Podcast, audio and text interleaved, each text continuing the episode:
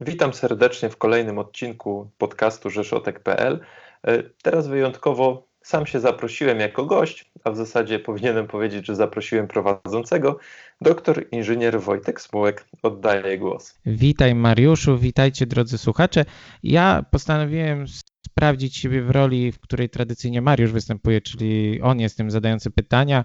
E, zdarzyło mi się być zaproszonym, za co Mariuszowi bardzo dziękuję, za te wszystkie okazje, że mogłem się wypowiedzieć, ale przecież Mariusz też e, prowadził takie spotkania też z innymi osobami, ze sportowcami. No i właśnie o sport mi chodzi, bo przyznam, że miałem taką dyskusję u mnie w pracy i zastanawialiśmy się i bardzo bym chciał od ciebie usłyszeć, jak, to, jak się czujesz jako e, WF-ista właśnie w tym czasie pandemii, w tej sytuacji, kiedy no, e, część e, uczniów ma zajęcia z WF-u online. Jak to wygląda u Ciebie?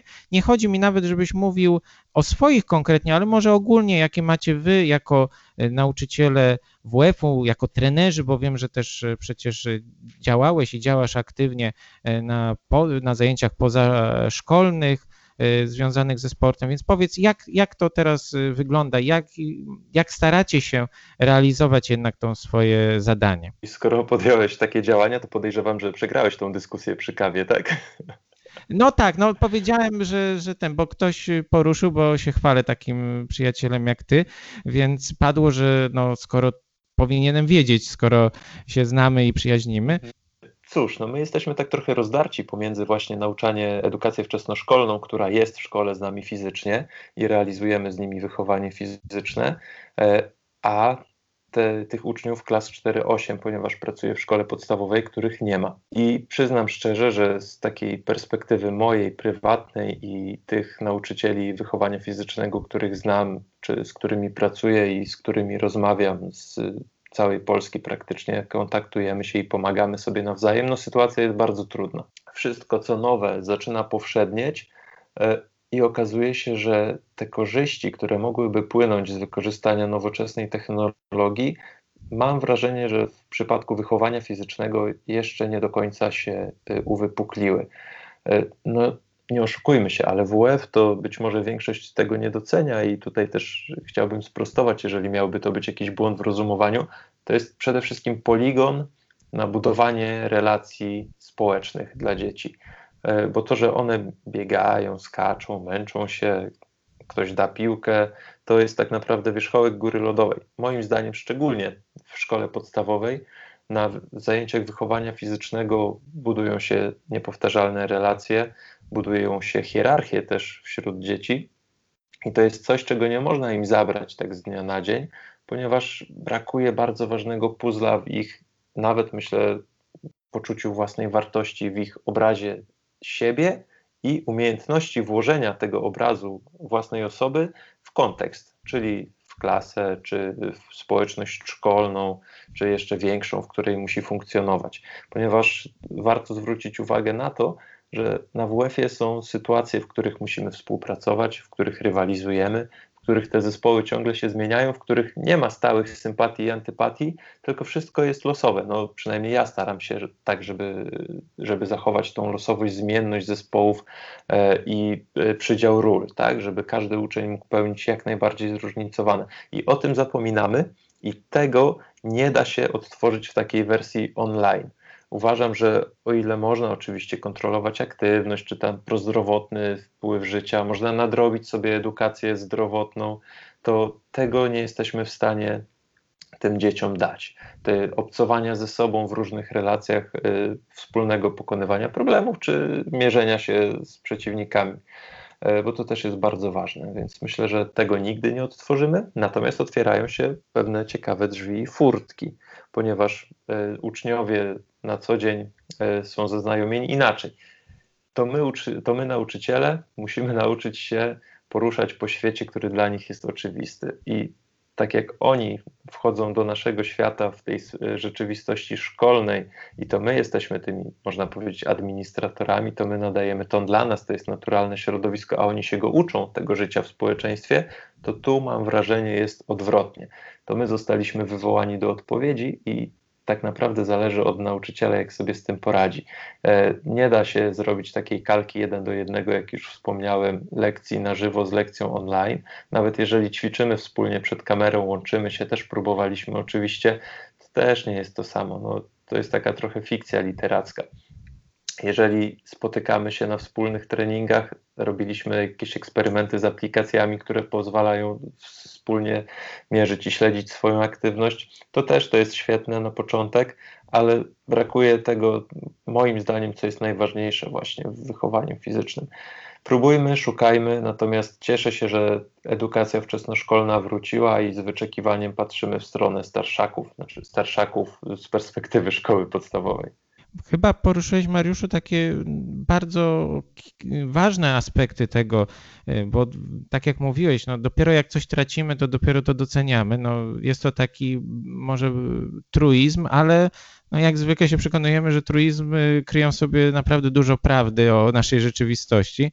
Mm, mi jeszcze przyszło jedno do głowy. Ja pamiętam i pewnie i ty, i nasi słuchacze też pamiętają, że bardzo często WF był takim miejscem, gdzie osoby, e, mam na myśli uczniów, które były no, nie najlepsze z przedmiotów takich, y, bym powiedział, no, typu matematyka, historia, to było to miejsce, gdzie oni mogli pokazać, że są na przykład lepsi. No, często osoby takie, no właśnie przeciętne, może nawet słabe, no to tam mogły pokazać, że są najszybsze, najsprawniejsze, mm, a z drugiej strony dla tych osób, które były bardzo dobre w, w, tym, w tych naukach takich, bym powiedział, czy ścisłych, czy humanistycznych, no to WF był też taką okazją, no, żeby po, pojawić się w innej roli, że no nie jestem już tym, nie wiem, najlepszym uczniem albo tym, tym e, tutaj e, osobą, która tam bryluje w tym obszarze, bo na WF-ie już niekoniecznie, choć pewnie są osoby, które i w tym, i w tym były bardzo dobre. A jak stworzyć okazję właśnie y, może uczniom, żeby też się poczuli w tej, tej nowej rzeczywistości, że, że to jest coś innego, że to nie jest kolejny przedmiot, który y, uczymy się online, tak samo jak matematyki czy, czy chemii, żeby była ta, ta różnica, odmiana i ta możliwość takiej odskoczni. Myślisz, że da się to jakoś zapewnić, przynajmniej jakąś namiastkę tego? Cóż, no myślę, że te aplikacje y, fitnessowe były taką naszą nadzieją największą. E, przynajmniej w naszej szkole sprawdzało się to całkiem nieźle, aczkolwiek niezbyt długo. E, troszkę zawiodły pokładane w nich nadzieje i na razie, szczerze mówiąc, nie widzę takiego zamiennika na dłuższą metę, ponieważ oczywiście staramy się i wdrażamy ciągle nowe udoskonalenia, natomiast uważam, że to jest takie ciągłe trochę szukanie po omacku.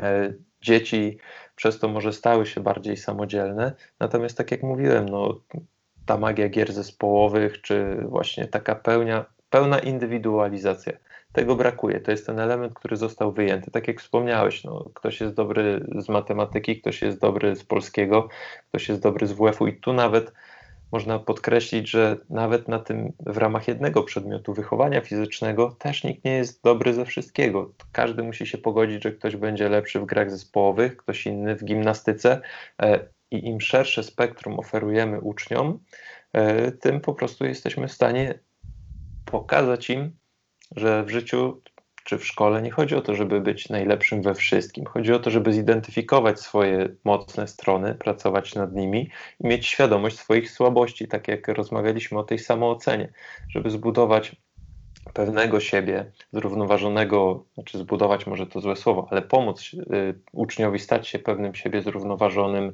y, dorosłym kiedyś w przyszłości, musimy go wspierać właśnie w takim, w takim podejściu. Jeżeli ktoś czuje się zagrożony, nie stanie się odważny. Jeżeli ktoś e, będzie otoczony takim środowiskiem, które e, wspiera kulturę błędu, które pozwala się mylić, które pozwala sprawdzać siebie, swoje granice, swoje możliwości, poznawać siebie, poznawać innych i właśnie lokować tą taką autonomiczną, indywidualną jednostkę w tym szerokim kontekście grupy, to, to jest duża wartość. I druga sprawa to jest też bezpieczeństwo ponieważ e, no, większość moich studiów polegała na tym, żeby uczyć się prawidłowej asekuracji i metodyki. O ile metodykę można jakąś kalką przenieść na nauczanie online, no nie jesteśmy obok tego ucznia.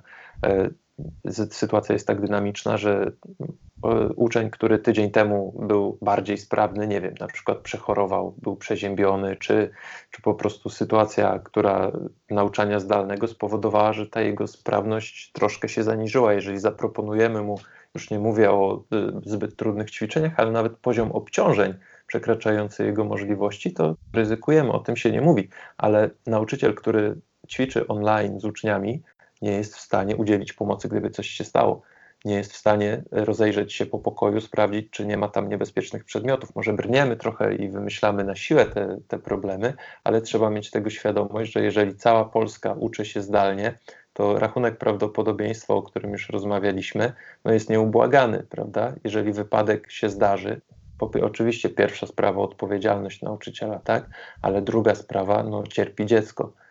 I to jest naprawdę nieuregulowana sytuacja, ponieważ rodzic też nie musi być fachowcem. Rodzic wcale nie musi umieć asekurować, już nie mówię o gimnastyce, ale nawet jak robimy jakąś tabatę, taki trening, który teraz jest bardzo popularny, no, łatwy do zrealizowania, prawda?